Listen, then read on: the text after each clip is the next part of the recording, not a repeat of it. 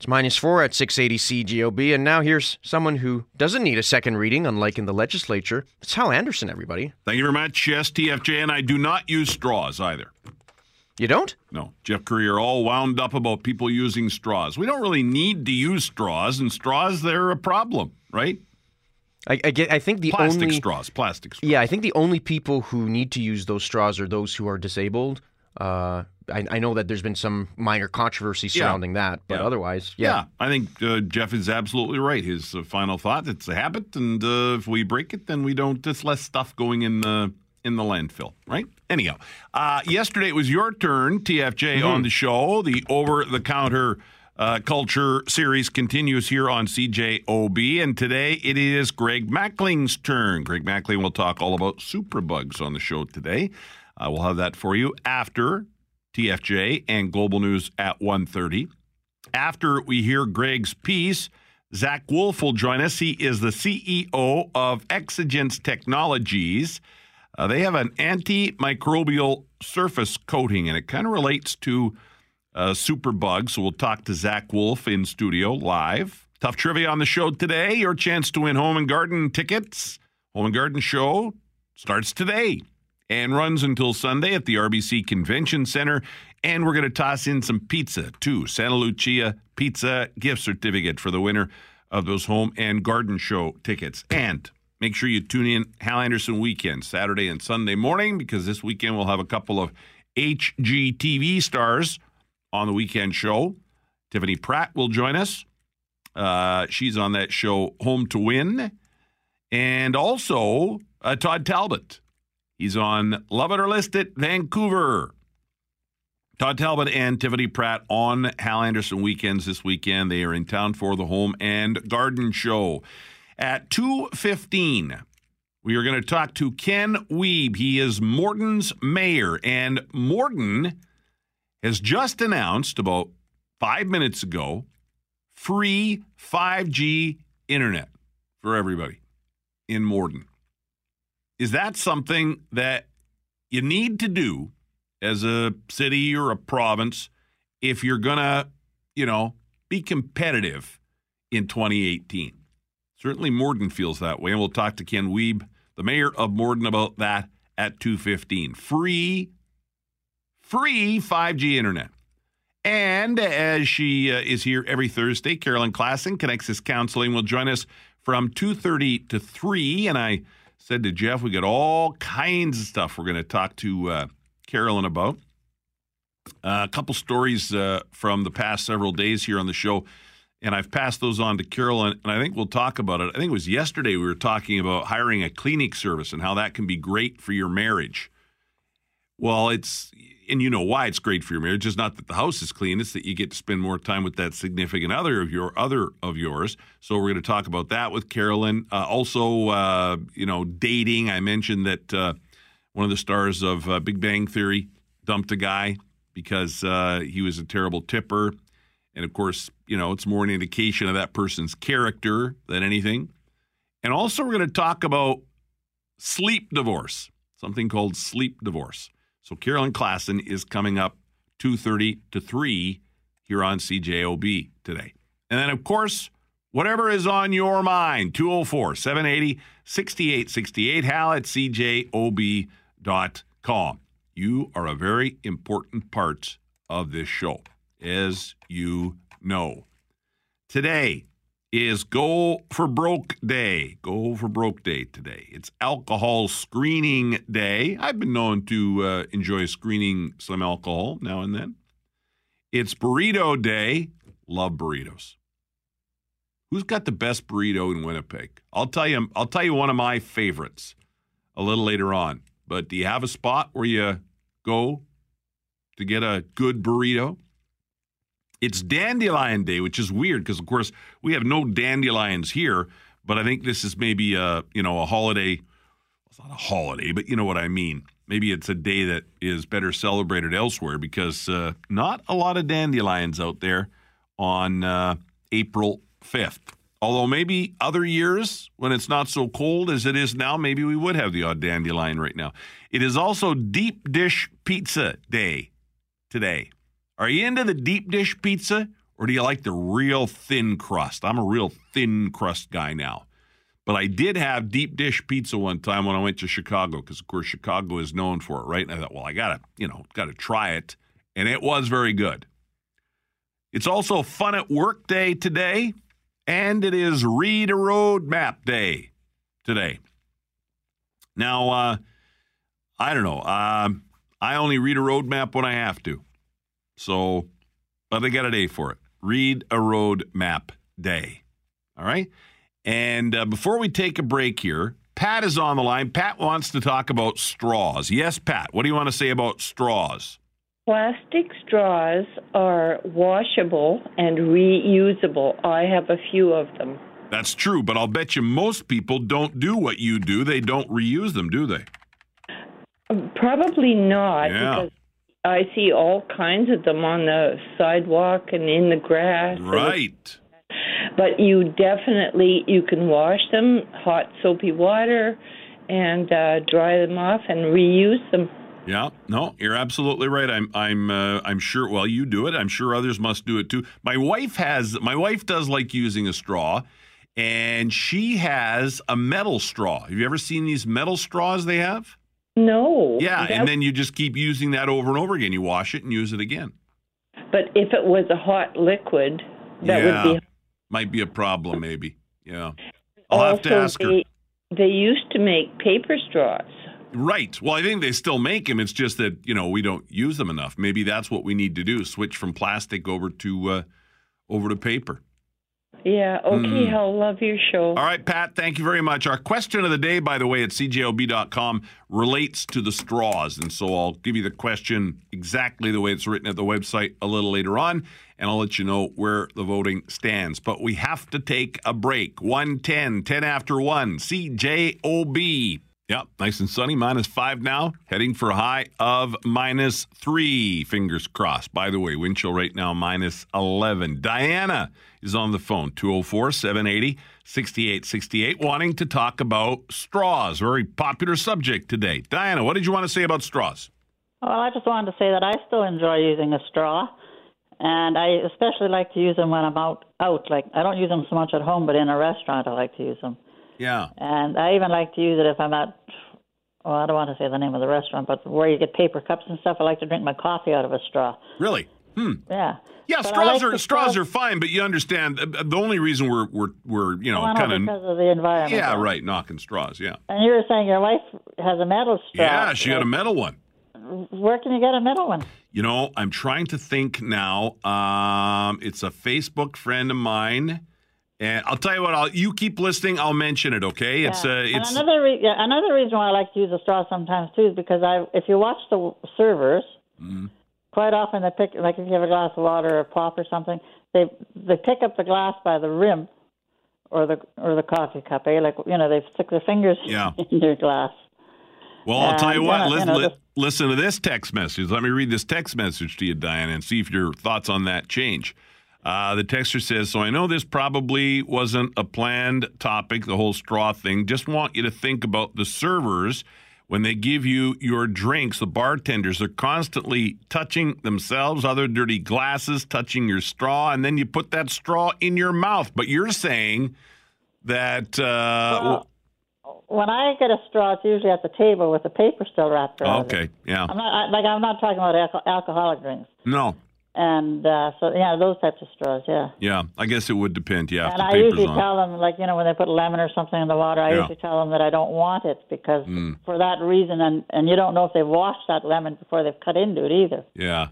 Oh, you, you could go. You, into the. you so can- you can just go on and on and on, yeah. Well, that's what I was just going to say. You go crazy. Thank, thank you, Diana. Appreciate it. Mm-hmm. Okay, thanks. All right. Yeah. So, uh, and I'm having a hard time getting onto the website, cjob.com. So once I get on there, I will uh, let you know about the voting on our straw question. Question of the day relating to the use of straws. And I mentioned quickly best burrito in town.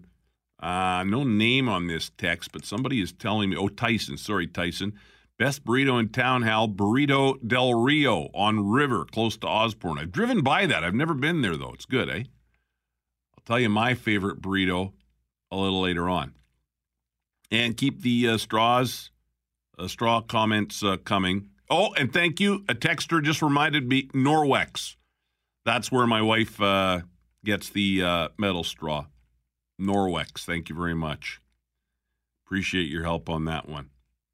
Um, so the straw. What else is going on today that I wanted to let you know about? Oh, we can talk about this for a second here.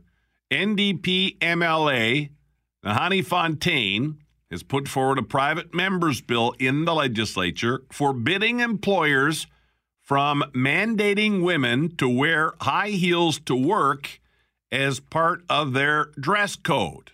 Listen. I think it's important to recognize that when employers mandate women, their employees, to wear heels as part of their uniform and as part of the criteria for them to be able to execute their, their responsibilities, it is uh, discrimination towards women in the workplace. Uh, certainly, I would suggest to you that you know an inch to three inch heels is not conducive to a safe workplace for women. Um, and I would suggest that it is discriminatory in the sense that we don't ask men uh, doing the same exact duties and the same exact job to wear heels themselves. Um, more importantly, I think that uh, one of the pieces that is it intrinsically sexualizes women in the workplace. And in many respects, some people have suggested it is selling sex in the restaurant industry. Certainly in 2018, we can do better for women and we can create a, a safe and equitable space in the workplace so that women uh, and young women can pursue their, their dreams in respect of having that, that job that they want to do. Now, in most cases, she says this would apply to the hospitality and retail sectors. Yeah, I would suggest that those are the main uh, industries that require and mandate women to wear heels. Certainly, as I said in the House, we don't see nurses wearing heels or we don't see police women wearing heels. Um, and, and I think that the, the material point here is that you know, we had this debate in the House today, and there's many of us that love heels, but it is our, it is our choice to wear heels. Mm-hmm. You cannot mandate uh, that women are to wear heels. If, if they still want to wear heels, if this legislation is passed, then that's fine as well. But the, the, the salient point of this is that you cannot mandate women to wear heels in the workplace. And one more clip here from NDP MLA Nahanni Fontaine on her private members bill forbidding employers from mandating women to wear high heels to work as part of their dress code or uniform. At the end of the day, I think that we have a responsibility to the, ensure that women have a safe workplace and and have the tools that they need to be able to be safe in executing their duties. And so if that includes offices, then that includes offices. Certainly, I think that most of us around here would would understand and have seen firsthand when we go out and we go out and eat in these industries, we see women, pre- predominantly young women, wearing very high heels. And I can't imagine, I've worked in the restaurant industry for 10 years during university when my son was young. Uh, I cannot imagine being on my feet for more than two hours wearing heels. And sometimes your shifts are six, eight hours. That would be, in my mind, very torturous to be able to work like that or, or, or being forced to work like that. That is NDP MLA Nahanni Fontaine.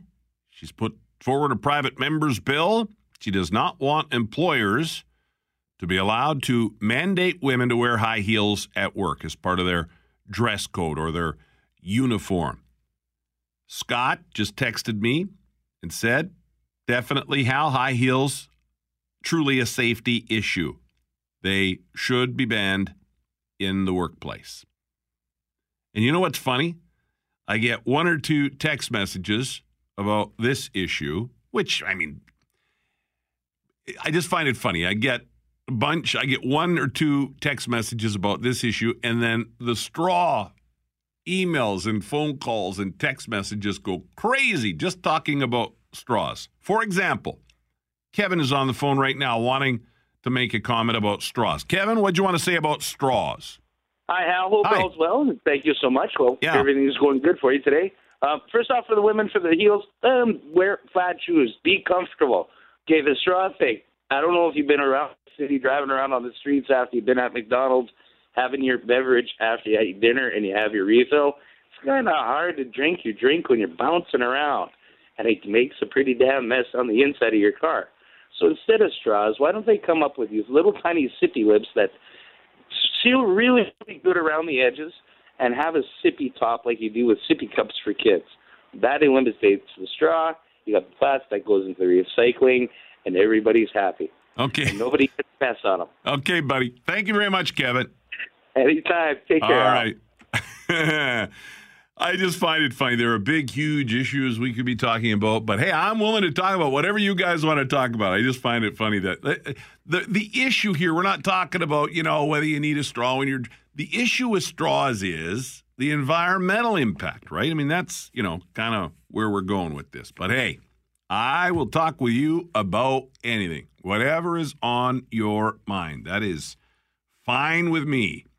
Um, let's take a look at uh, birthdays. There are a couple of birthdays I wanted to mention today, and I'm going to save one for later because one, of course, always ties into a song. Right, gives me an opportunity to play a song a little later on. Colin Powell, former State of Secretary uh, Secretary of State in the U.S., 81 today. Colin Powell's 81 already. Wow. Uh, remember the show Law and Order? Ben Stone on Law and Order. That role was played by Michael Moriarty, and he is 77 today. Mike McCready from Pearl Jam is 52 today. Sterling K. Brown, one of the best shows on TV right now, I'm told, is This Is Us. My wife watches it. I just didn't get into it. I kept it off my list, and now I kind of regret that I didn't get watching it with her because it's fantastic, I'm told. He plays Randall on This Is Us. Sterling K. Brown having a birthday today. He is 42. And Roger Corman, movie producer, 92. There's one other birthday. I won't mention it yet because I want to save it for later. I'm going to play a song, all right, when I tell you about that birthday a little later on. I also going to play for you some cool audio from The Tonight Show last night. Mike Myers was on The Tonight Show last night and he brought back one of his infamous characters on the Tonight Show last night. And I've got audio, so I'll have that coming up for you a little later on. All right, so keep it here on CJOB. After this show, of course, at 4 o'clock, it's the news with Richard Cloutier and Julie Buckingham. And I just want to remind you that they will have a panel of Winnipeggers on the show today, including Abby Khan. They're going to be talking about this hashtag that we've got going. First time I was called. Yesterday, I chatted with uh, Julie Black on the show, and she talked about the first time that she was called the N word and the B word. And today, Abby and the rest of the panel will join Rich and Julie to talk about the first time I was called. Hashtag first time I was called. Let's take a break. 126. The news with Tristan Field Jones is next. And then our over the counter culture series continues. Greg Mackling takes a look at superbugs after the news. A mix of sun and cloud today with flurries likely. Northwest wind 20 gusting to 40, high of minus 3. Tonight, a chance of flurries, then clearing overnight, low of minus 16. Tomorrow, a mix of sun and cloud with a chance of flurries, high of minus 6. And for Saturday, sunny, a high of minus 5. It's minus 5 right now at 680 CJOB, and it's back to Hal Anderson. Over the Counter Culture on 680 CJOB. Yes, our series continues now with a piece by Greg Mackling. Last September, there was a story that should have received more attention, really. The headline from the World Health Organization The world is running out of antibiotics. Here's Greg now with more on superbugs. The World Health Organization have identified uh, multi-drug resistance in bacteria as one of the three greatest threats to life today. This is a threat for modern medicine, and that means that several infections become untreatable. That means that if you go to a hospital, that there is a chance that uh, you will get pneumonia and that there is no effective antibiotic to uh, to treat you. They're what keep these leading scientists up at night. Superbugs, bacteria that become so strong The drugs we take on a regular basis to kill them stop working. Human life expectancy has doubled from 30 to 40 years since 1800.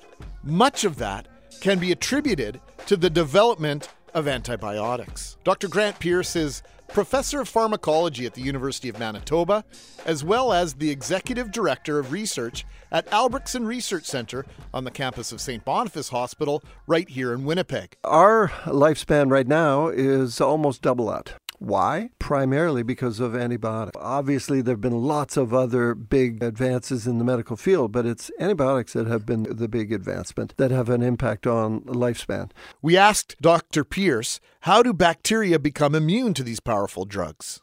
You're going to end up with a situation where they go, hmm, you know, the somebody attacked me. I've got to change. I've got to adapt, and you may leave some bacteria behind, which may then mutate, adapt to the situation, and create resistance that you wouldn't normally have. The scariest part?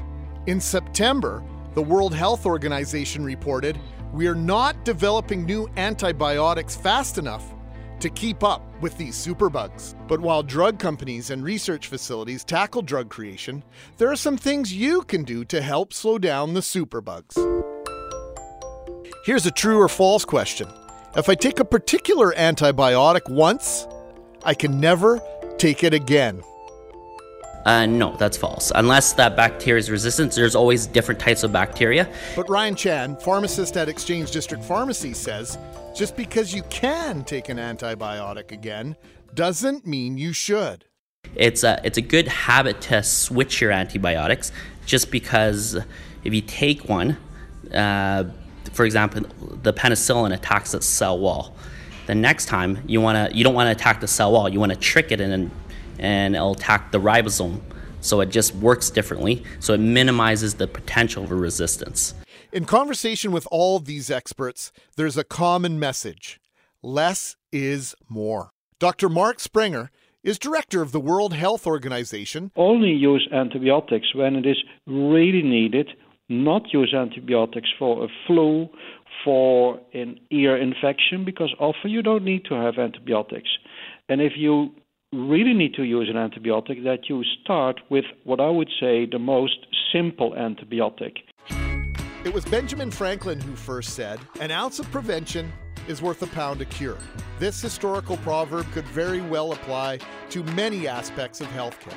For our purposes, let's apply it to vaccines. One of the uh, easy things that need to be done is the vaccination, in particular of children. That will prevent bacterial infections. That's, of course, the most elegant way to avoid the use of antibiotics. So, vaccination is very important. Another way to help follow your doctor's orders. Don't stop taking your medicine just because you feel better. So if you take all of your antibiotics as you're supposed to, you wipe everything out, all the bad bacteria are gone, nothing's left to mutate. You've killed them all.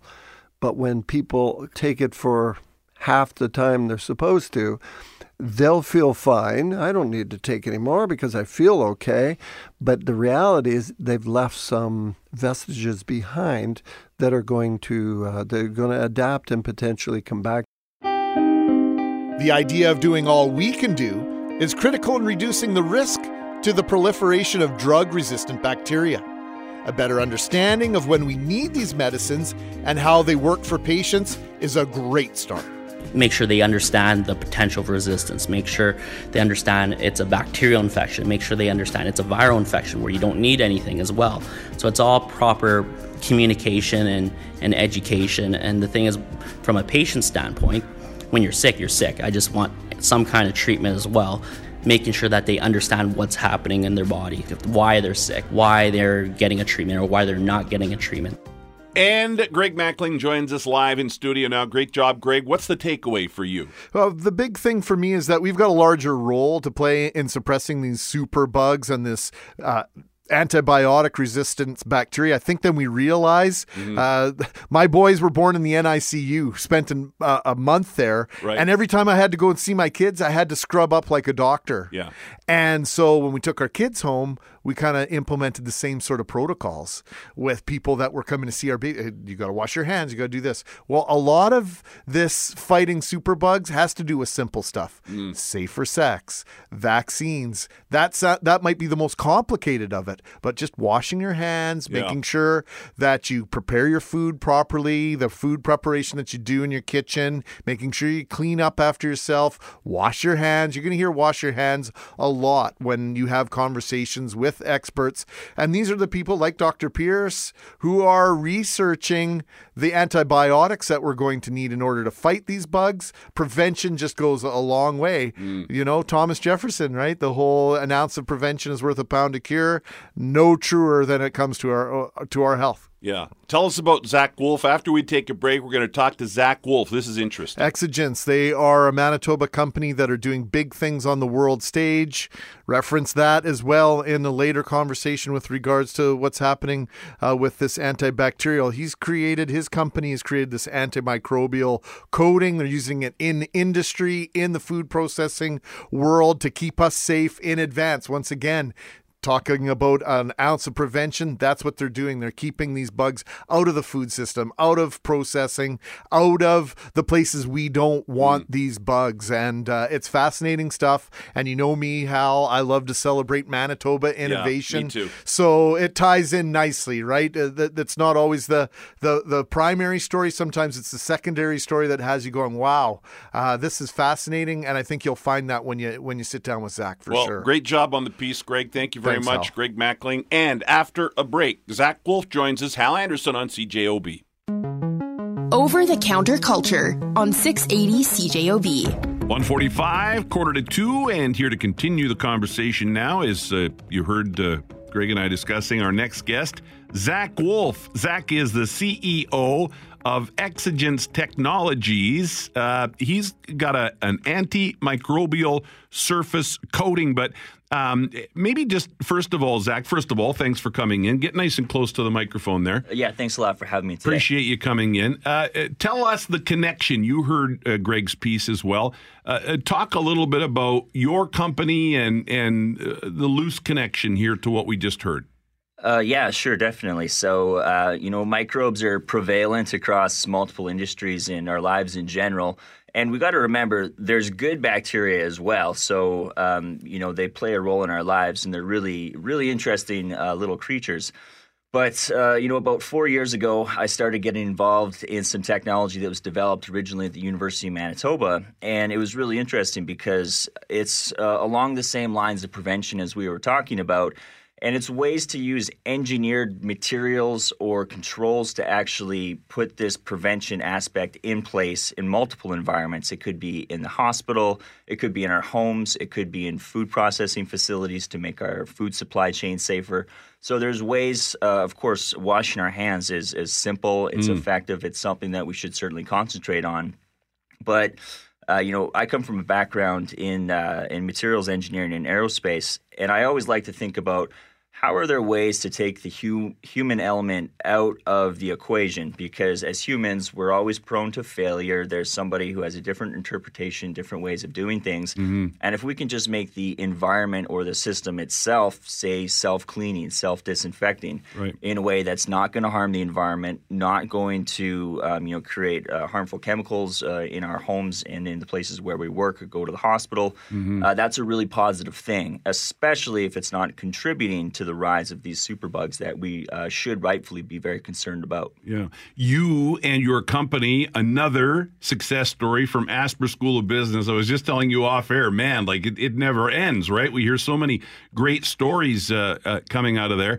Uh, so, what are you doing then now with this technology? Where are you? Uh, I'm sure you have lots of uh, you know areas and opportunities where you could go and, and explore. What are you doing specifically with this? Uh, certainly. So, um, you know, if I knew what I knew now uh, four years ago, we. uh, but no, realistically, uh, the process of commercializing new technologies, especially in the uh, the chemicals area, Mm. is very complex. It takes a number of years. I think the stat is it typically takes between five to seven years to take that uh, technology from essentially the eureka discovery stage in the laboratory and take that out into the marketplace. So we're very much following that curve. We're right around year four, and um, we've really got into developing specialty chemicals, which means that um, you know chemicals can have a bit of a negative stigma. Everything that we look around is coated. It's all plastics. Even our, our clothing, it's coated in different types of um, you know polymer coatings. The floors, the the walls, it all has some type of sheath on it. So when we look at those polymers uh, we find ways to take all of these really interesting inventions that we've had and that came out of the University of Manitoba and turn them into a molecule that does things. It's a functional molecule. So, in doing that, we can introduce it into a wide variety of coatings, whether it's on a floor, a food processing surface, or on fabrics that you would find in hospitals. And instead of just being an inanimate object, we now turn that object into a tool in the germ fighting crusade. And we do it in a way that's highly effective, again, environmentally responsible. Uh, it can be reactivated simply using chlorine bleach. And most importantly, unlike most of the other technologies that are out there, it doesn't create antimicrobial resistance. So there's a lot of different um, ways to introduce this technology into the coatings value chain. We certainly have looked at healthcare and healthcare textiles in particular. I could tell you some stats that would make you cringe about healthcare fabrics, but suffice to say, I am yes, I can imagine uh, w- w- the things you could tell me. I'll, so I'll, I'll tell I'll tell you one Yeah. that that will make you smile. In fact, it'll come the other direction. There was a study done in Israel where they looked at a long-term patient care ward. I think it was brain injuries, and they tracked. There's a lot of metrics about fever days and antibiotics used and how many infectious days. And they did a full replacement of all the fabrics in that ward with um, some type of antimicrobial uh, technology fabrics, and they monitored it for six months after. They saw between a 20 to 40 percent reduction in the amount of infections and infection-related stats in Hmm. that facility over Wow. that intervening period of time. If you turn that into uh, patient care and pain avoided and dollars for the healthcare system, that's really significant. huge, yeah, Absolutely. So they would then uh, use a coating like your coating on drapes, on blankets, on tables, everything. And it just, again, prevents the spread of this bacteria, good and bad, I guess, and uh, lessens the likelihood of a superbug catching on.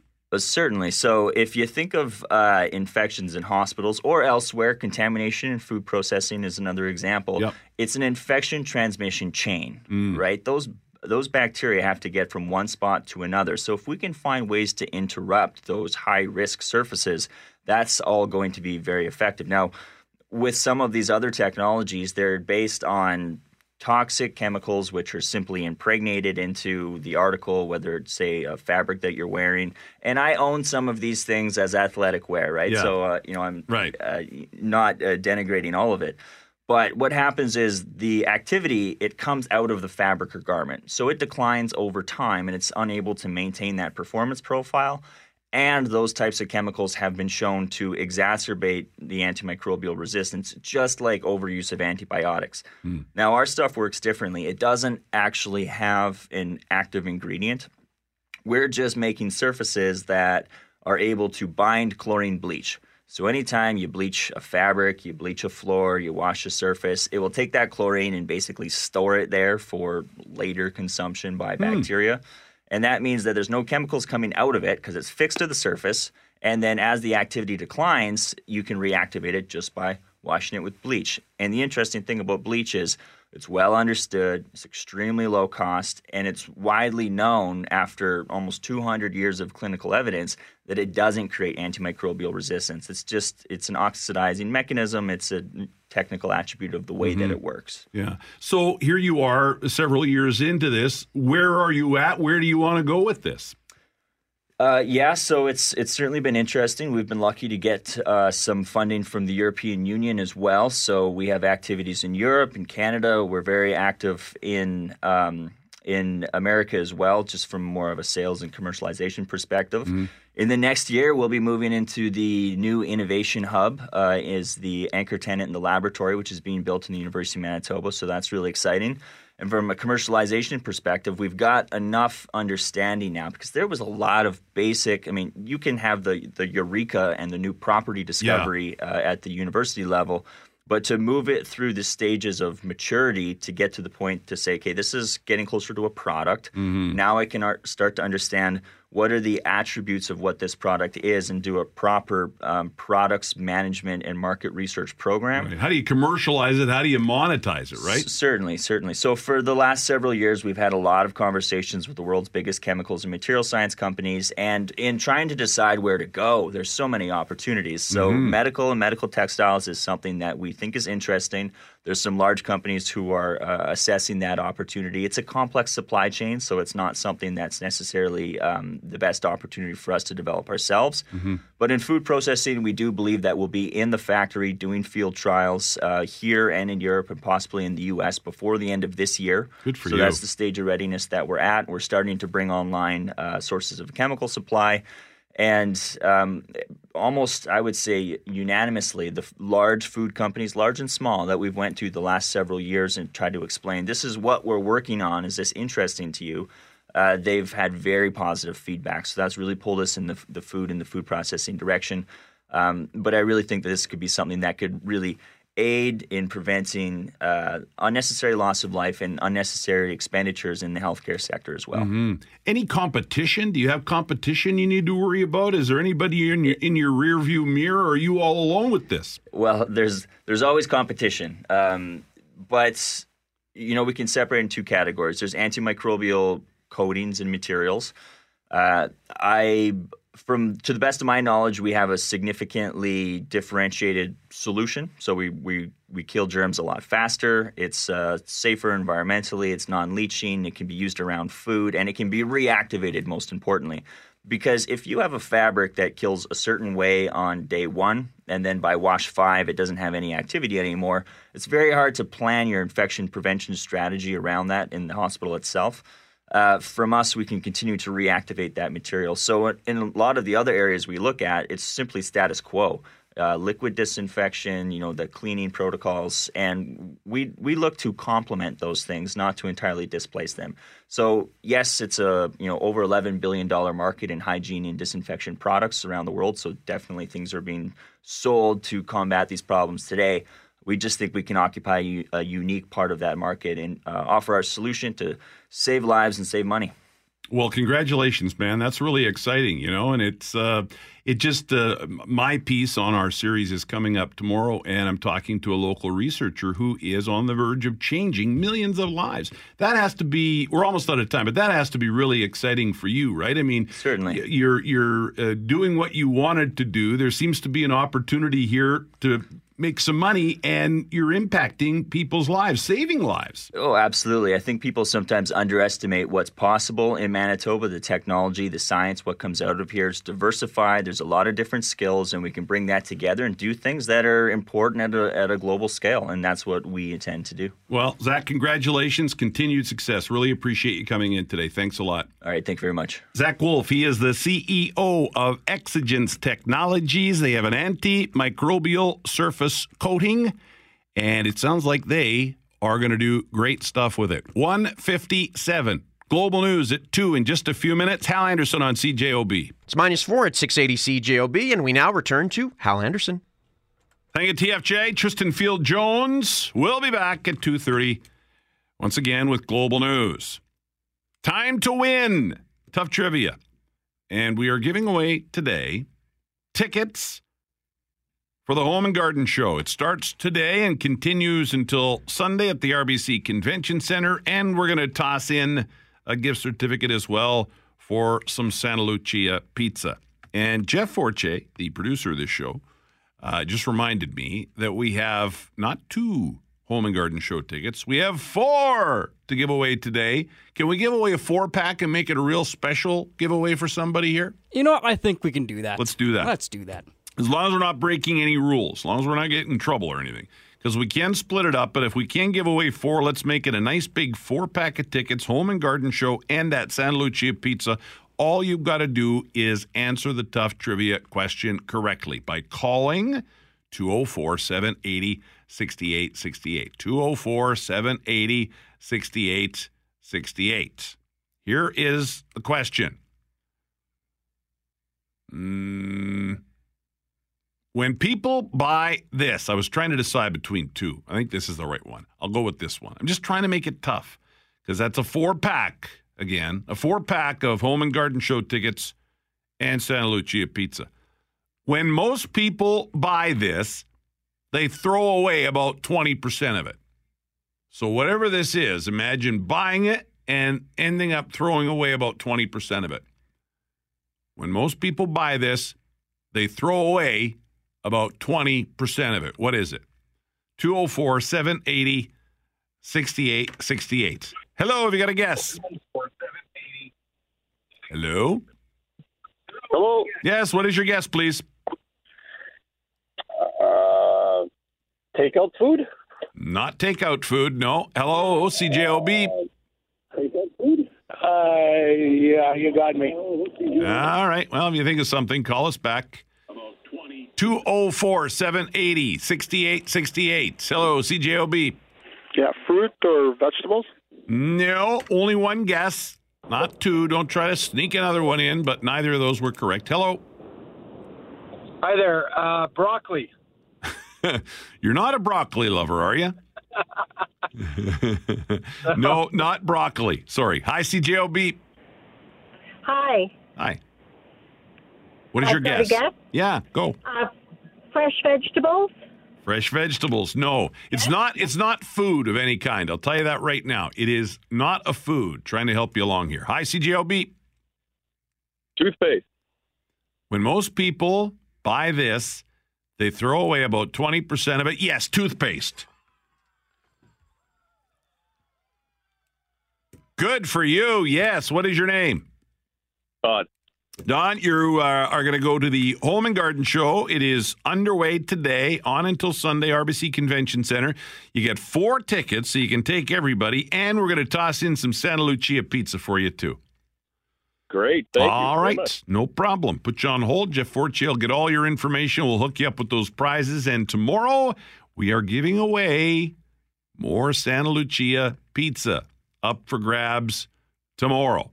All right, so make sure you join us tomorrow, 1 to 4, here on CJOB. We're going to talk to the mayor of Morden here in about seven or eight minutes.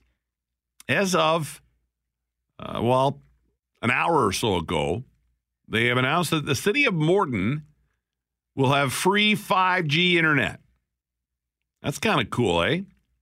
And by the way, the free internet on buses in Winnipeg started today too. But we'll talk about Morden's free 5G internet when the mayor, Ken Wiebe, joins us here in a few minutes on CJOB after Global News at 2.30.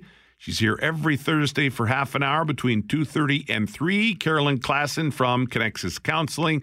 And we got a bunch of stuff to talk to Carolyn about. All right, so we'll talk to Carolyn after the news here at 2:30. When I gave you the birthdays earlier, I told you there was another birthday that I was saving because I wanted to play a song. Uh, we will do that now. Why don't we do that uh, right now?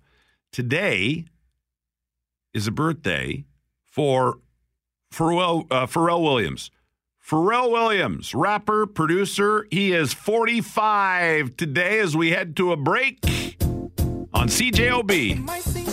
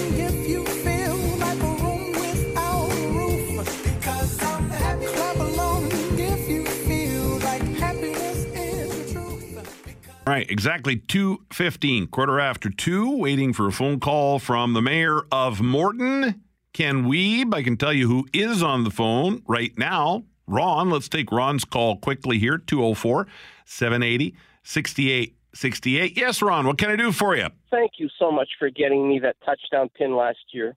Oh, yeah, right, at, uh, at the Grey Cup. Yeah, and I was going to ask you a question. I don't know if you have something like this, but I'm in a buying mood.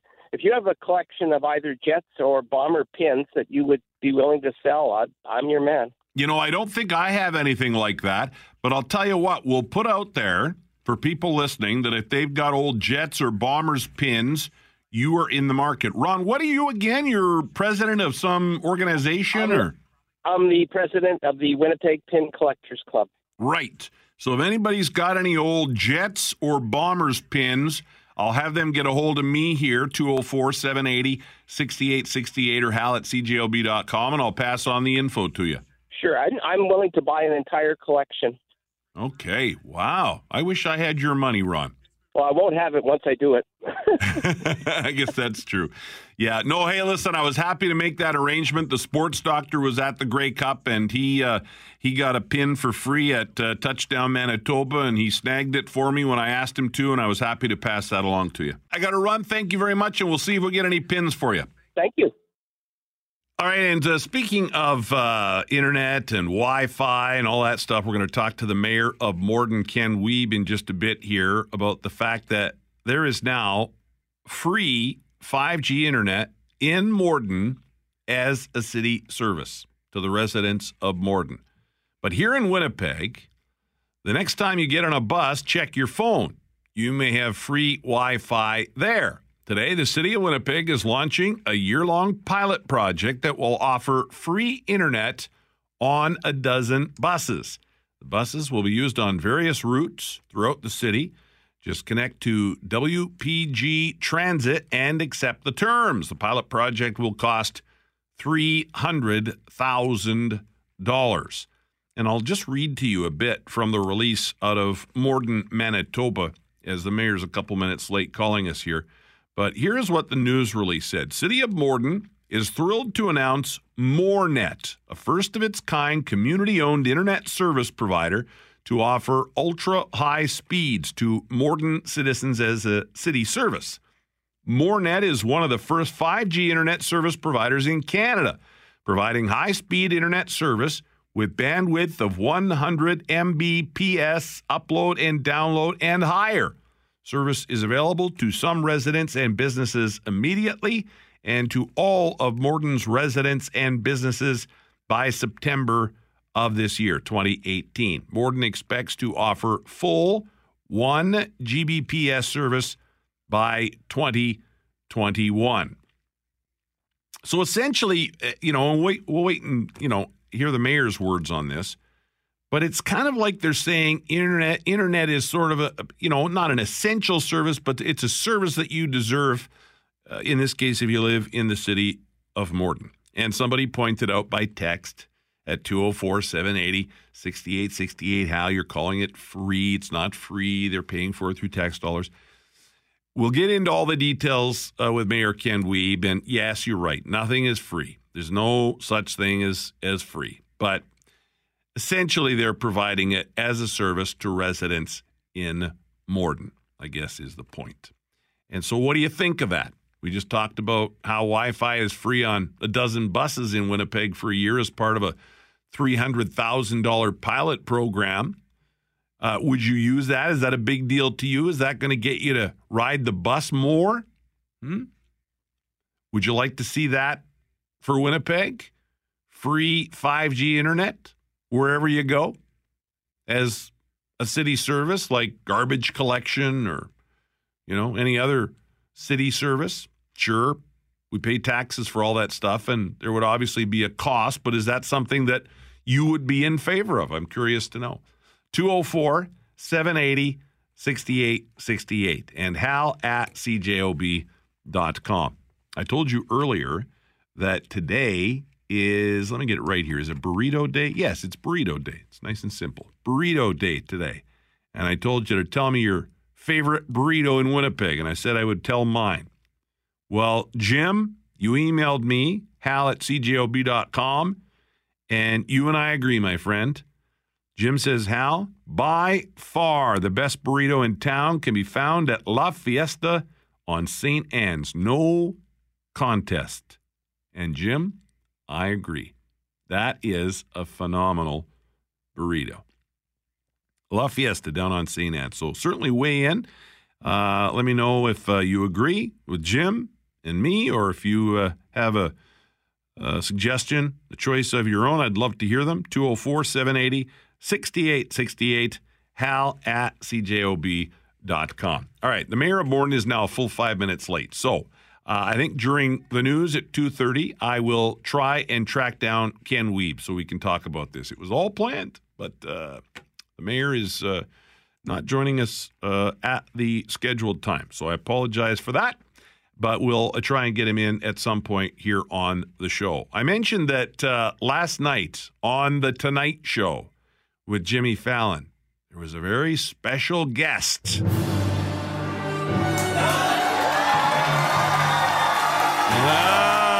Recognize that music? Yes. Dr. Evil. I saw last night. I was going to watch the Tonight Show, and I decided no, sleep was more important. And I saw that Mike Myers was going to be a guest. Well, Mike Myers shows up on the show, and of course, it looks like Jimmy's talking to him by satellite, uh, you know, at another location, and he's in his crazy chair, and he's all in his outfit, the whole deal, Dr. Evil. And uh, Jimmy Fallon uh, says, Dr. Evil? Dr. Evil? No, it's Adam Levine. it's Adam Levine. Anyhow, they carried on and had about a well, they had a couple minute conversation. Here's almost a minute of their chat. It was pretty funny. Well, naturally, I was going to be Secretary of Evil. But oh, let me explain. So, uh, yeah, so he informs Jimmy that uh, he's uh, uh just been fired by the Trump organization. He's been working for President Trump and he has now been fired like everybody else at the White House. I got to set that up properly. Okay, now listen. Well, naturally, I was going to be Secretary of Evil. But Steve Bannon got that job. Right, right, right, right. But well, well what, what did you end up doing? Well, I was more of an ideas guy, really. What, what kind of ideas? The wall, the wall, that was all me. But I wanted it to be a moat filled with spiky blowfish. and I didn't want the Mexicans to pay for it. I wanted Alec Baldwin to pay for it. Did you at least make any friends at the job? Well, I got along swimmingly with Ben Carson. And why is that? We were both evil doctors and didn't know why we were there. Mike Myers is Dr. Evil on The Tonight Show last night with Jimmy Fallon. Uh, we have just enough time for a couple of things here. After Global News at 2.30, we, of course, uh, will chat with Carolyn Klassen from Connexus Counseling, as we do every Thursday between 2.30 and 3. Our series uh, here on CJOB, uh, Over-the-Counter Culture, this afternoon on the news with Richard Cloutier and Julie Buckingham. Uh, Global News reporter Dana Foxall is going to be talking about opioids.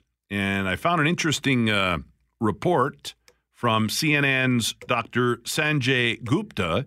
And he sat down with the head of the Food and Drug Administration in the U.S., and Dr. Scott Gottlieb told Gupta that opioids, as far as he, he is concerned, they are the biggest crisis facing the FDA. Take a listen. Last October, President Trump declared the opioid epidemic a public health emergency. To fight the opioid crisis.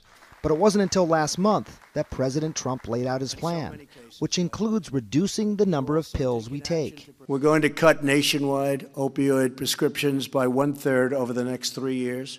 Given our addiction to opioid drugs, it won't be easy. The man helping to make that happen, Scott Gottlieb, commissioner of the FDA, and a doctor himself. When you have tens of millions, really hundreds of millions of prescriptions being written, that's a lot of potential for abuse. And so I think a key is to try to bring down overall exposure to these drugs. Starting with his own colleagues. You and I were uh, practicing around the same time, and we were taught some of the same things about uh, people should not be in pain. You know, that's something we can certainly take care of, downplaying the, the potential concerns about these drugs. What about now? I think doctors from our generation and probably a little bit after were trained uh, in a way that you know pain was the fifth vital sign and there was more liberal prescribing of these medications. We now recognize that wasn't appropriate. Um, so I think that there needs to be some effort to try to re-educate a generation of physicians. I think some form of mandatory education could make sense. The American Medical Association doesn't like the idea. They represent over 230,000 doctors and they wrote a letter. The headline We do not believe that a federally mandated one size fits all program would help to reverse the opioid epidemic. The opioid, uh, the opioid epidemic. Uh, by the way, uh, if you were listening to CJOB this past weekend, Easter weekend, I'm sure you heard Roy Green going on and on quite a bit about the opioid crisis. Like I said, opioids here in Manitoba and Winnipeg coming up on the news with Richard and Julie starting at four o'clock here. Make sure you listen for it.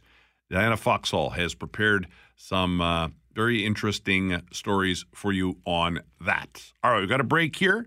Global news at 2.30 next. It's Hal Anderson, everybody. Thank you. You Tristan don't- Field oh, Jones uh, handling the info here. I uh, Carolyn Klassen is here. We normally talk to Carolyn from two thirty to three, but we have tracked down the mayor of Morden, Ken Wiebe, and so I want to talk to Mayor Wiebe about what's going on out in Morden today. Mr. Mayor, thank you for doing this. Yeah, it's my pleasure, Hal. So, a big, uh, exciting announcement out in Morden today free 5G internet for all of your residents. Well, that's the plan, yep. Tell us about it. Well, uh, it started about four years ago when uh, you know the whole world's going fiber, and and uh, you get in on the internet, and there's uh, a major company in the world that has a lot to do with internet, and they're looking at at uh, having everything in the world wireless at some point, and uh, and everybody else is installing fiber. So uh, we locked onto this and started doing a bunch of research and realized that there is equipment out there that is available uh, to install uh, wireless uh, internet services. So you don't need all the fiber uh, optics and all that other stuff. So uh, from the time we started, uh, that was about four years ago, and I think it was about a 1G network at that time. It's uh, morphed into a 5G since then, grown, and uh, so that's what we're dealing with right now: a 5G network with a uh, better than 100 megabytes up and down load. And this is a Canadian first, correct? As far as we know, we can't find anywhere uh, in in Canada, or I think, or even in the United States, where they have anything anything similar. Wow, that's great. Now, uh, somebody was saying, uh, a listener texted me and said, Well, come on, Hal, it's not free. They're paying for it through their taxes. Just maybe explain uh, Well- how that's working. Well, we're we're looking at it as a as a city service. Uh, we we view it like uh, like we do the uh, the library. Okay, it's a it's a city service. Uh, we we view it as uh, you know uh, uh, streets. It's a it's a city service. You know, and uh, this is the way we're looking at it. So and and recreation. It's something the city provides. So in in a way, I guess you are kind of paying for it, but uh, it's not anywhere near what what your current providers are charging. This is very forward thinking, Mr. Mayor, because a lot of people feel that we need to start considering the internet almost as an essential service if we're going to survive in 2018 and going forward. Well, you know, when you listen to people from the federal government that that deal with this, CRTC and all those people, uh, um, you know, they they all talk about it. It's an essential service of the federal government, the provincial government. It's always an essential service. So uh, we looked at it and said, you know what? If it's an essential service, why does it cost so much? Uh, because essential services don't. And uh, so we looked at a whole variety of different things, and uh, we have uh, have had our test pilot uh, project on the go for four months, and it is working beyond our wildest expectations. Hmm. And this uh, city service in Morden, free 5G internet available right now? Uh, only only for our test people right now. We are we're going to uh, be ready to sign on other folks on the first of May, and uh, and those folks uh, uh, that we sign on on the first of May are people within our uh, within our, our present test area because we have a couple of towers that we're using right now uh, for testing, and uh, uh, with those towers we can uh, uh, we can service at this time just uh, about 1,400 uh, homes.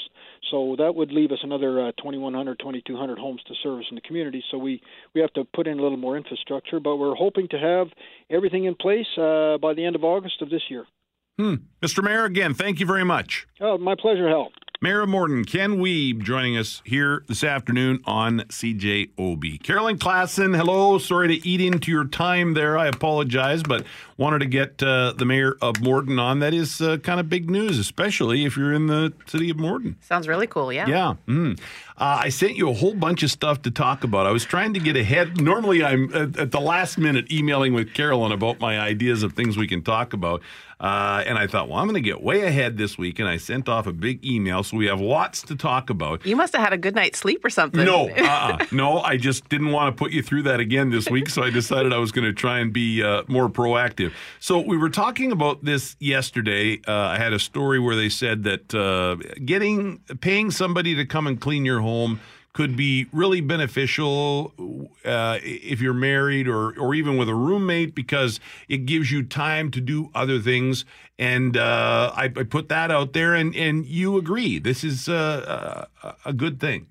Well, I like the idea of what this article talked about was that it talk, talked about splurging on a cleaning service could save your marriage. I think we have to recognize that we all live on limited budgets. There are we all have to make choices about how we spend our money. Right. Um, and when you spend money one place, then you have less money to spend in another place. I think what this study was talking about was that regardless of how much money you make, it's a, really helpful to think about what is the sticking point. If there's something that's extra stressful in our in our lives that's making me a grumpy bear, or that is making us as a couple stressed and sort of snipping at each other, Yeah. what would be the one thing we could do to make a change and how could we make that happen and i think so many people with driving kids around for carpool and trying to do stuff for jobs in the evenings and like people just feeling really stressed and busy housework is something that is hard to get to and then you start bickering with each other about who's done more and all that sort of stuff Yeah. um, and there's something about having a house that is clean and you walk in and it smells lemony fresh Yep. and you don't have the clutter around and it just feels great. Mm. And so sometimes what it means is okay, we're going to drive an older car or we're going to go out for dinner less or we're not going to go to that show. Yeah. But if we can figure out how to allocate and make money for the the biggest sticking point, the thing that stresses us out the most, Mhm. if we can make that happen and we could take that stress off our plates, think about how much better we could connect with each other. I think it's kind of I think it's beautiful. Yeah, and uh, listen, we all have to make tough budget choices, right? Not everybody can do it. Uh, uh, listen, if uh, if a marriage is troubled, hiring a cleaner isn't necessarily going to fix everything. But I think it does give a couple, a married couple, and you know, we use that as an example. It does give that married couple more time together as opposed to one or the other cleaning and being angry because the other one didn't help. It does free up that opportunity for you to go and do something fun together. And it fits with some of the other evidence where um, I've heard read some stuff that says when you if you if you're going to buy a gift for somebody, you're almost better off buying an experience for them rather rather than a stuff. Because stuff you have to look after, you have to find a place for it. Now it's one more thing to clutter your place up. Yeah. And the, the the gift of a stuff is it's pretty when it's in front of you, but the gift of an experience gives you also the gift of a memory. Right. And so, uh, if you are finding ways instead of giving somebody a gift for um, for a you know a birthday or an anniversary or something, instead Mhm. you give the gift of cleaning the house uh, by paid service, then you have the memory of having that clean house and having that time. And sometimes a lot of people, I think, sometimes have time is more precious than money. And how do you figure out how to open up your time by allocating resources to giving yourself more time? And I know that when I have a cleaner, which she can get done in three hours, what takes me eight.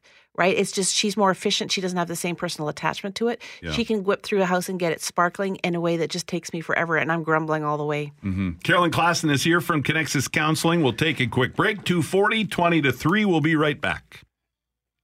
And at 245, quarter to 3, Carolyn Klassen continuing our conversation here as we do every Thursday afternoon about, eh, whatever. Uh, stuff that uh, we want to talk about, if you're asking. Uh, that's uh, just the way it works. Hey, uh, I always have a hard time saying her name, uh, Carolyn. Kaley Cuoco? Is it from Big Bang Theory? I'll let you be host. You pronounce it the way you, You want. know- I'm you not going to try. You know who I'm talking about. She's on Big Bang Theory, and she recently talked about how she dumped a really famous ex boyfriend, or I guess he was a boyfriend at the time she dumped him. He's it's her ex now because he was a bad tipper. And I threw this story at you by email, and you said, "Yeah, we can talk about that because it is an indication maybe of what this person is all about. It's not so much that he's a terrible tipper, but what does that say about the person's character?" You're right. I think often when you're out on a date with somebody, you see um, that they put their best foot forward with you. Uh, and so, my husband, I'm not sure if he's listening or not, he famously tells our kids over and over again if you want to know the true character of someone, watch when you're going out for dinner with them or Yeah. going to a restaurant with them, watch to see how they treat the server, Yeah. right? That then you really know who they are, how friendly they are, and how part of that is how, how much they tip. And I would, I think it's important um, I like to hang out with people who are generous because when they're generous with the servers, there then they're probably also generous with their time with me, and they're going to Mhm. extend grace to me when I mess up. And it's just a, it's a bit of a metaphor, a bit of a tip of the iceberg to sort of see if how they treat the server is how they treat other people in the rest of their lives when they're not serving. And I think you'll find that a lot of people, you know, when they interview for a job, uh, after the interview is over, the person who did the interviewing will co- go to the secretary and say, "So when they came, how did they treat you? How did they relate? Right. How, how what was your feel of them?" And that that's that's an important component of the interview, where that when you don't think you're being on, you're still being assessed. That people are watching, Yeah. and people are looking to see who you are when you think nobody's looking. hmm So I have to ask you: Do you remember going on one of your first dates with your now husband? Did you go, "Hey, he's uh, pretty good to the wait staff," and Absolutely. Yeah. Yeah. Yeah. Well, and that was one of the things that drew me to him was just sort of how thoughtful and kind he was to everybody. Um, because I knew if that's how he was with them when he didn't know them, how much nicer he would be to Mhm. people who he is meaningfully connected with. Absolutely, that mattered. I really think we've kind of, in some ways, we've lost kindness. We're not as kind as we should be. I don't think. Well, I think in this busy world, it's easy to lose track and to forget and to know. Yeah, it doesn't mean that you're a horrible, mean person, but it you do have to make that extra effort to be kind, and I think we've we've forgotten that. Well, and what I think we forget is that when you're kind to somebody and you brighten their day, it's actually fun for you too, right? Like Mhm. you get a charge out of it. And I was talking with with a friend who, who there was three of us talking, and she said, "My friend here tipped the last time she went, she tipped the gas jockey five bucks." Um, and she said the gas jockey was like she thought like the, she was acting like she won the lottery. This gas jockey, right? Yeah. Like was just so you, there's no obligation, there's no ex- expectation. But she said I had five bucks and I thought I'd make her day, and I could. I figured I would get more mileage out of giving the five bucks to her than having it in my wallet. And it was just it, it. They both talked about it, and they both enjoyed the memory of it so much as they were Mhm. sharing it with me. Yeah. It was really kind of inspiring. Of kindness begets kindness. Kindness is fun. Um, it's nice to see somebody eye somebody's eyes sparkle because you've extended yourself to them. I think it's a great thing. hmm You think, and and I'm hitting you with this. We haven't talked about this, so just say if you don't know, just say I don't know. But you always seem to have answers for me, so I I, I trust you'll have one for me. Uh, like for example, we check out somebody how they tip, right? Or Mm-hmm. what are some other things that we should look for in a person? Because I want to get to friends in a moment. I want to get to making friends in a moment. I've got some questions about that. But whether it's you know we're looking for that significant other that we want to share our life with, or whether we're looking for that person we want to hang out with, what are some other things we should look for? Oh, he's a good tipper. Maybe he will treat me that way. Right. I think what we recognize is that trust is the basis of friendship. Um, and it's the basis of even acquaintanceship, and that trust is built in the smallest of moments. And so, when you greet the server and you're polite to them, when you ask questions respectfully, I love it asking servers, you know, what do you recommend on the menu? What do you like here? Because it always it just makes for an interesting conversation, right? And everybody likes to be asked their opinion um, that when you find ways of extending trust and building trust, and you notice that they remember um, how you like your coffee, or that when you're tired, you like this drink, and when you're having fun, you like that drink. When Mhm. people notice that stuff, when they're observant and that's they let that stuff matter, I think that's a really good way to build trust uh, and a good way to build either friendship or just a good way to build, you know, customer service, customer relationships. I think all of that stuff matters. It's an act of kindness to say, I notice the little things about what your preferences are and I allow them to impact me and I shape my behavior because I know you a little bit better because I've been watching. Yeah. Don't even get me started on customer service. That's another thing that I think we've kind of lost out there. I think it was much more prevalent, you know, a few even a few years ago. So, friends, I was talking about this story the other day and I shared it with you. Uh, apparently, if you spend about 50 hours with somebody, you can call them an acquaintance. 80 to 100 hours, you can call them a friend. But they say, according to this study, you've got to put in like 200 hours of bonding time in order, that's over a week of total time in order to be considered uh, best friends with somebody. Do you think they're, I don't think people have best friends like they used to. One, if they don't, we live in an impoverished world because we do better when we have people that we can trust, people that when you say, then they say, "How are you?" You don't say "fine." You say how you really are. Right. Uh, and I think we've lost. We're losing because people are so busy with Netflix Social- and social phone and media social too, media right? that we're covering a lot of you know a mile wide and an inch deep, and there aren't a lot of people that we're going a mile deep with, and. Mhm. It's really helpful. Um, it's good for our physical bodies. People who are well connected and not lonely um, live longer. And just very practically, people that our friends will say, Are you exercising properly? Are you eating properly? You eat different when you're with friends than when you're just by yourself and no one's watching. There's so many ways that having good friends is really important. But having friends is an investment. You need to put the time in. I sometimes think about a friend as if you have like a ball of yarn and you hold one end and you throw the ball to the other person, they catch it, hold on to the string and throw it back. And you have to keep throwing it back to get a good cord of friendship going. If you Yeah. rel- if you just throw it back once or twice, it's not going to stay very strong and it's going to be Mm. easy to drop. The the more it goes back and forth, just as you sort of drip the bucket full of friendship drops, um, and as that builds, then you you just develop this investment with each other, and you can go deeper, and you can ask more questions. And when you're in trouble, and we all know there's days where there's going to be trouble, then you have somebody on speed dial that you can talk to, and it's not weird to impose on them because you're already good friends and you're there for each other. Okay, this is the Hal's therapy session part of the show here, uh, where I talk about myself, and I'm being really honest with you about this. I I don't have I've never had a lot of friends. I try and keep my friends very my friends are very important to me. So that group has always been the people I truly consider my good friends. It's always been a small group. Right now it's almost non-existent. And I'll tell you why. Because I'm a super sensitive guy. I just am. Okay. And I I got tired of, at least in my mind, and there's always two sides to every story, but I got tired of always being there for my friends. And in many ways, they weren't there for me. Ouch. And I just thought, I need a break. Okay. And I took a break and I focused on other things that I could control rather than dealing with people who disappointed me. Well, I think you raise a really good point in that um, deep friendships, they are super meaningful and super helpful, but they can also be super painful because when you let people in and you let them matter, it's much easier to get hurt by them. And so often when people get hurt, they need to pull back because it just hurts too much. Yeah. Um, and I think it's hard to figure out to how to engage in either new friends who are open to more reciprocal friendships or to re-engage and figure out what went wrong and to Yeah. repair the rupture. Well, and I'm sure I was wrong. I, there are th- mistakes I've Okay. made too. Oh, absolutely. I don't. I don't think. But I just. I just got tired of being that guy who was always. I felt like I was always there for my friends, and I didn't feel like I was getting that back. And I know that's not the way it's supposed to work. It's not. I do this and you do that.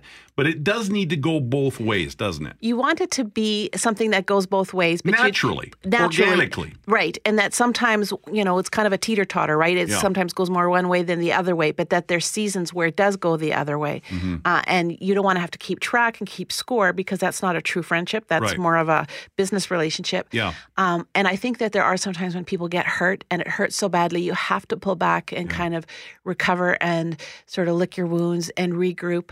And then what I would encourage you, Hal, is figure out how to re-engage Mhm. uh, because those friendships are so significant and Yeah. are so very important that as hard as they are, to not have them is even harder. hmm Yeah, I'm, I'm auditioning new friends. Is what I've. Uh, that's how I've decided to deal with the problem. I'm talking to new friends. Hey, what is a sleep divorce? Explain this to me. And do you do you think it's a good idea or not? Well, I like the idea of it when it's necessary and helpful, but I think we could call it something a little less terrifying than sleep divorce. they always come up with these names, right? You go, what is that? Who wants a sleep divorce, Yeah. right? But what would happen if you would think, what is the best sleeping arrangements in order to have the best marriage possible? Um, and so I think that over the years, and I've certainly worked with couples where sleeping apart um, and pretending it's about snoring or pretending it's about stealing the blankets, but really what it is is it's making very public the actual emotional distance that's between the two of you, and it's Mm. making it now observable. Uh, and then that's sort of the one of the next steps towards ending the re- entire relationship. I think people think of sleep divorce preceding an actual divorce, but I think there's time and place to say we get such poor sleep sleeping in the same bed that we're going to figure out how to improve our marriage by getting a really good night's sleep. And we're going to find other ways to stay meaningfully connected in all sorts of ways. We're going to pay close attention to our physical relationship if we're not spending those hours in bed together. We're going to do other things that compensate for that. And we're going to we're going to do something that's good for our marriage, even if on the books it might be alarming to others. Mhm. Carolyn Klassen, give them your uh, information, please, if they need to get a hold of you. We'd love to talk to you. You can call us at 204 275 1045, or you can look us up online at connexuscounseling.ca. Thank you, Carolyn. Have a great week. Talk to you next Thursday. Carolyn Klassen, Connexus Counseling. Global News at 3 o'clock is coming right up. And now, somebody else you can talk to. It's Hal Anderson. Yeah, I'm happy to uh, talk to you anytime. Well, thanks, Hal. I'm looking for friends. I'll be your friend. 204. Sit, Kathy Kennedy, sit down here. Kathy Kennedy just stuck in her head in here to say hi. Sit down, Kathy. How are you? I'm well. How are you? I am good. What are you doing here today? I'm not sure. Okay, well you're on the uh, you're I'm on the on the show radio. here now. You're on the radio. yeah, I get a lot of text messages. People like you, you know. So my aunt and my uncle, the cousins, that's all working out then. oh, is that who's sending me the text messages now? Okay, all right. Uh, no, I just uh, no reason to get you on. I just wanted to see if you're doing okay and things are good. Doing and- well, and you know what? I know, I'm sure Mr. Mackling may have touched on this uh, this morning, um, but was at Never Alone Foundation's uh, poker. I heard you were playing poker last night. Let me tell you, I got schooled, big time. How did you do? Terrible. Okay, well Yeah. that's all right. It's for a good cause. Well, yeah, exactly. It was, and it was fun. And uh, but yeah, no, one killer Kowalski sat down at the table and just went every hand, I, all in, all in. I'm all in. And so And within that scared you off, eh? well, within two hands, I was out of money. right. Yeah. So, in any case, it was fun. It was uh, interesting to see the mix of people, including Peter Nygaard. Had not seen him in years. I heard Peter was there. Yes. Yeah. I was I was gonna say he doesn't age. hmm His hair doesn't age. I think that's a compliment. I'm not yes, sure. Yes, yes, it is. uh, but you know what? It, actually, it was great to see him because I hadn't seen him in years, Yeah. and uh, the fact that he was uh, supporting a local charity is fantastic. Yeah, no, that's obviously a great cause. I haven't. I there was a time when I played a lot of poker, and I have not played poker in a long time.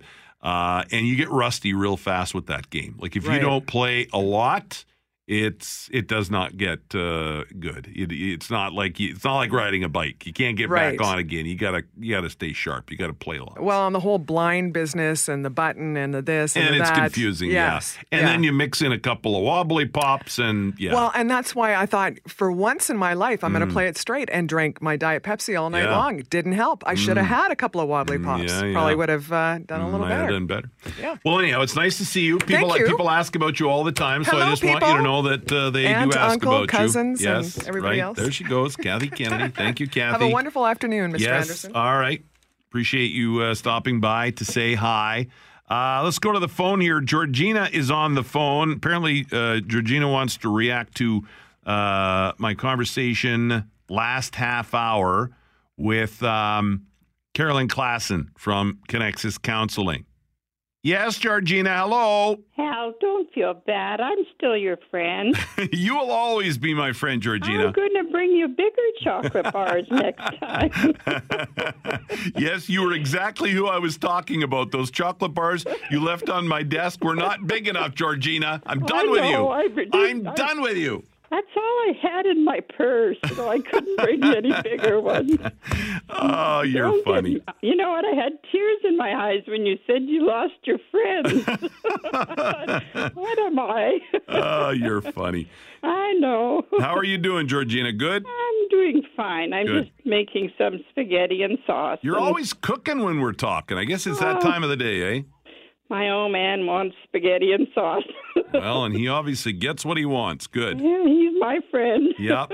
Nothing wrong with that. My best friend is Jackie, and she's waiting for me at home, so nothing wrong with that. You just hang on to Jackie I will. we're hanging I on. will. See you, Georgina. Thank you. Bye bye. Yeah, Georgina, she's a good person. She leaves chocolate bars on my desk every once in a while. Very nice. Oh, don't. And then I've got, of course, now my friends. I do have friends. I'm not saying I have no friends, but then I start getting text messages from my friends now, and they're like, "Were you talking about me, man? Like what? What? Aren't we friends? What's going?" You know who you are. Let me just say that. Let me just say that. Uh, friends can be challenging, no question about it. And I listen. I I think I am a great friend, but I expect a lot from my friends. I do, and that's maybe not not great, but I do have high expectations, and that's why I sometimes get disappointed, I guess. Um, Bob is on the phone, 204 780 6868. And after we talk to Bob, we'll read some of your text messages. Yes, hello, Bob. Hey. Hi. You know, you know what they should do about these uh, litterers? Hmm. You know, I think we should have the cadets giving tickets out. You know, sometimes they're not doing nothing, but not a big ticket, ten, fifteen dollar ticket for littering. And you think that would stop stuff like straws and plastic bags and all that stuff, eh? Well, you know, you go past a couple of these stores, like I don't want to name any names, Yeah. but you know, they come out to the store and what do you do with the wrapper? Just throw it right there. Mm-hmm. But Yeah. uh, listen about these straws. You know, how are you going to drink your scotch with the ice in the bottom and you got your shirt and tie on? And boom, this ice comes out your mouth and you got this nice shirt on. You Yeah. gotta go to the office Very good point. and uh, and listen, I'm I'm short. Uh huh. My heels are about uh, two inches, so I guess I can't wear my cowboy boots anymore. You're weighing in on everything today, eh, Bob? All right, Bob, thank you. You're welcome. All right, I was just checking the uh, voting here. Should straws be optional in restaurants? That's our question of the day at cjob.com. I apologize if the website was unavailable earlier. It was down for a little bit, but it's back up now. Question of the day at cjob.com for credit aid.